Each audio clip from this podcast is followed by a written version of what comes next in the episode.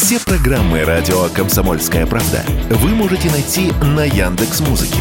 Ищите раздел вашей любимой передачи и подписывайтесь, чтобы не пропустить новый выпуск. Радио КП на Яндекс Музыке. Это удобно, просто и всегда интересно.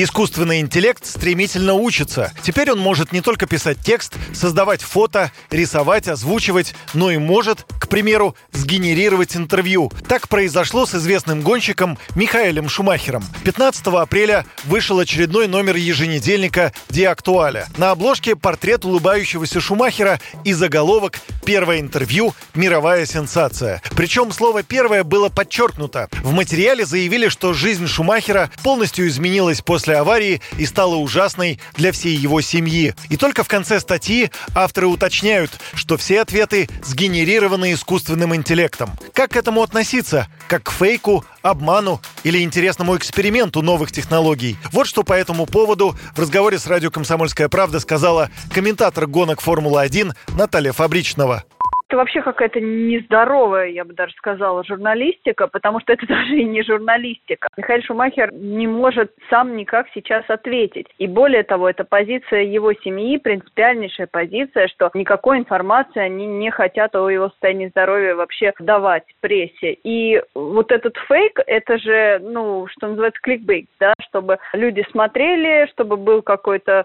пиар для, в том числе для этого издания, но это пиар на человека человеке, который попал в страшную вообще ситуацию в жизни, это самый что ни на есть черный пиар для этого издания. Даже если не брать там моральную историю, которая для меня просто, э, я даже не поверила, когда прочитала, что это возможно, но с точки зрения журналистской профессии, когда тебе нужно информацию максимально правдивую да, выдавать, в данном случае, ну, о какой правде может идти речь, если это целиком фейк?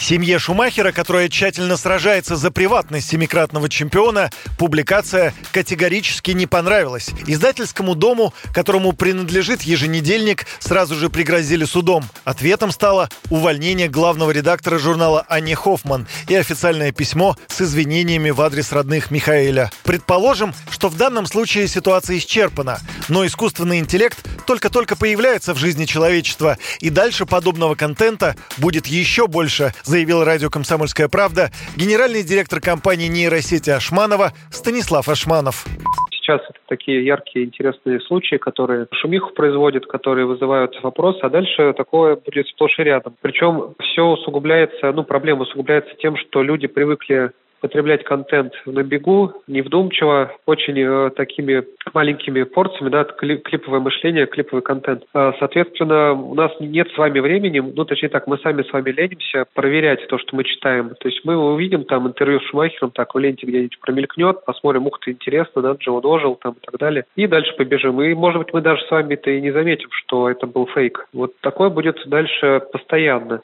И здесь э, в полный рост встает необходимость того, чтобы мы фильтровали источники, которым мы доверяем. Михаил Шумахер получил черепно-мозговую травму в декабре 2013 года, катаясь на горных лыжах в Альпах. Выехав за пределы трассы, он споткнулся о камень и ударился головой о выступ скалы. После полученной травмы спортсмен впал в кому. Последние четыре года Шумахер восстанавливается на собственной вилле, которая располагается на берегу Женевского озера. Подробности о его состоянии до сих пор скрыты от общественности. Доступ к гонщику имеют лишь несколько человек, в частности его бывший босс Феррари Жан Тот. В 2021 году году на канале Netflix вышла документальная лента «Шумахер», где есть интервью его супруги Карины и сына Мика. В частности, Карина рассказала, что они живут вместе и дома проводят необходимую терапию. Делают все возможное, чтобы улучшить состояние Михаэля, стараются обеспечить ему комфорт и просто дать ему почувствовать семью. Юрий Кораблев, Радио «Комсомольская правда».